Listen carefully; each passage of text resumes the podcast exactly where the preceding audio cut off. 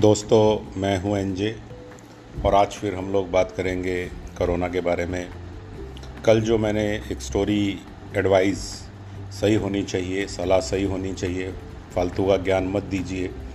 आपका ज्ञान सही हो सकता है, लेकिन दूसरे के लिए डिस्करेजमेंट हो सकती है, उसके लिए इरेलीवेंट हो सकता है। लेकिन आपको ज्ञानवान समझ के अगर गलती से उसने फॉलो किया तो उसके किसी काम का नहीं होने वाला ज्ञान उसके काम को ख़राब भी कर सकता है। मैंने यही बोला था। आज किसी ने मुझसे शेयर किया कि उसका एक दोस्त, जिसका कि गारमेंट्स का काम था और कोरोना के लॉकडाउन के बाद उसे लगा कि शायद अब लोग अपनी परचेजिंग पावर कम होने के कारण गारमेंट्स नहीं खरीदेंगे, नए कपड़ों खरीदने में शायद उनकी उतनी कैपेसिटी नहीं रहेगी तो वो बहुत परेशान था और उसने वो पॉडकास्ट की स्टोरी उनके साथ शेयर की और मुझे नहीं पता कितना सही है, लेकिन उनका ये कहना था कि उस आदमी के अंदर एक नया जोश उसने देखा। उसने कहा कि वो कोई नया काम ट्राई करने की बजाय अपने पुराने काम पे ही कंसंट्रेट करेगा। मैं आपको वाकई में ये कहना चाहता हूँ कि कई बार हमें कोई नया काम, कोई नया सब्जेक्ट एकदम से कोई नई दुनिया, कोई नया एरिया कोई नई लोकेशन लुभा सकती है।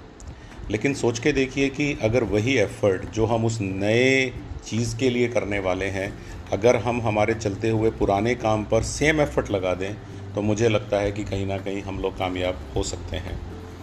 तो आज मैं फिर उसी मनोबल पर बात करूँगा, क्योंकि मेरी पूरी कहानी मनोबल पर थी, मेरा पूरा किस्सा मनोबल पर था, मैं उसी को आगे बढ़ाऊँगा।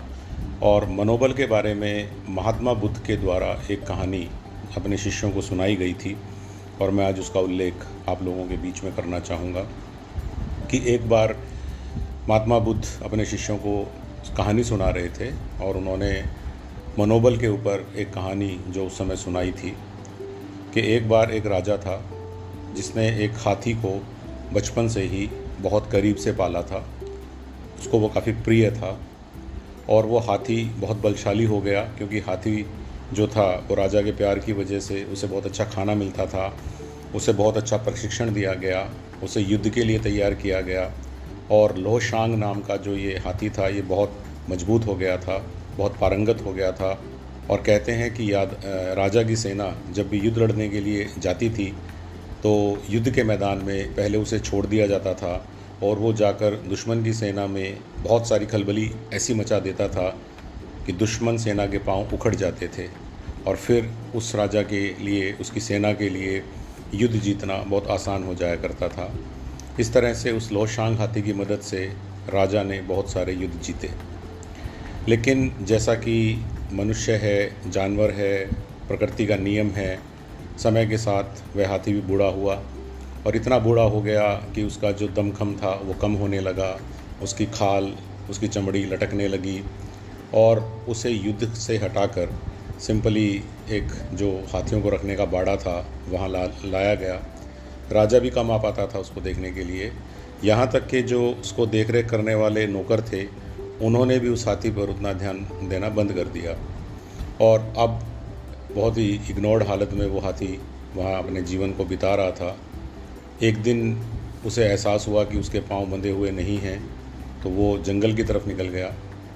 पानी की प्यास लगने पर एक तालाब पर चला गया और पानी पीते हुए अचानक उस तालाब जो कि एक दलदल के रूप में हो गया था, उसमें धंसने लगा, चिंगाड़ने लगा। तो पास में जब बाड़े के जो नौकर थे, उनको पता चला कि हाथी तो जंगल में एक कीचड़ में फंस गया है तो उन्होंने राजा को बुलाया और वो हाथी जितना बाहर निकलने की कोशिश कर रहा था, उतना वो अंदर फंस जाता। राजा बहुत दुखी हुआ अपने प्रिय हाथी को इस हालत में देखकर। तब किसी एक समझदार व्यक्ति ने राजा के कान में कोई उपाय बताया और राजा ने एग्री किया और किया ये गया कि जो नौकर, जो सेवक उस हाथी को कीचड़ से बाहर निकालने में लगे हुए थे, वो सैनिकों के वेश में आ गए।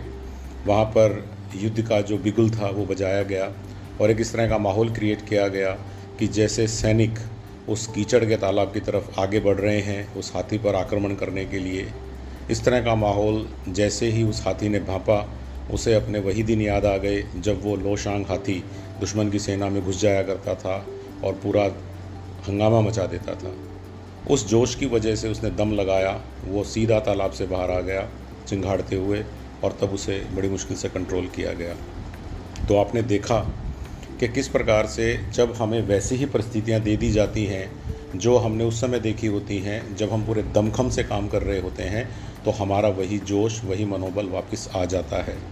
अभी इस दो ढाई महीने के पीरियड ने हमें एक बार ऐसा हालात दिखाए हैं कि जैसे हम पता नहीं फिर वापस स्थिति में आएँगे कि नहीं आएँगे, लेकिन आज की इस कहानी से हमें बहुत साफ़ तौर पर पता चलता है कि जब बहुत सारे लोग बिज़नेस करना शुरू करेंगे मार्केट्स खुल जाएँगी, उस मार्केट में लोग भी आना शुरू करेंगे धीरे धीरे लोग पहले बहुत कम आएँगे, फिर धीरे धीरे ज़्यादा आएँगे और कुल मिला के जब हमें ये कह दिया गया है कि हमें पहले कोरोना को हराना था लेकिन अब हमें कोरोना को अपना दोस्त बनाकर उसके साथ खुशी खुशी जीना है, यानी कि हमें उसको अपने इतना करीब भी नहीं लाना है कि वो हम पे हमला कर सके।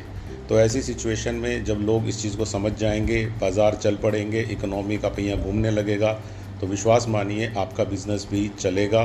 बनाए रखना है तो अपने मनोबल को, अपने उस काम को चमकाना है जो आप कर रहे थे, अपनी उस सर्विसेज़ को और बेटर करने पर उसको और अट्रैक्टिव बनाने पर ज़ोर लगाइए तो ज़रूर हमें कामयाबी मिलेगी। जय हिंद।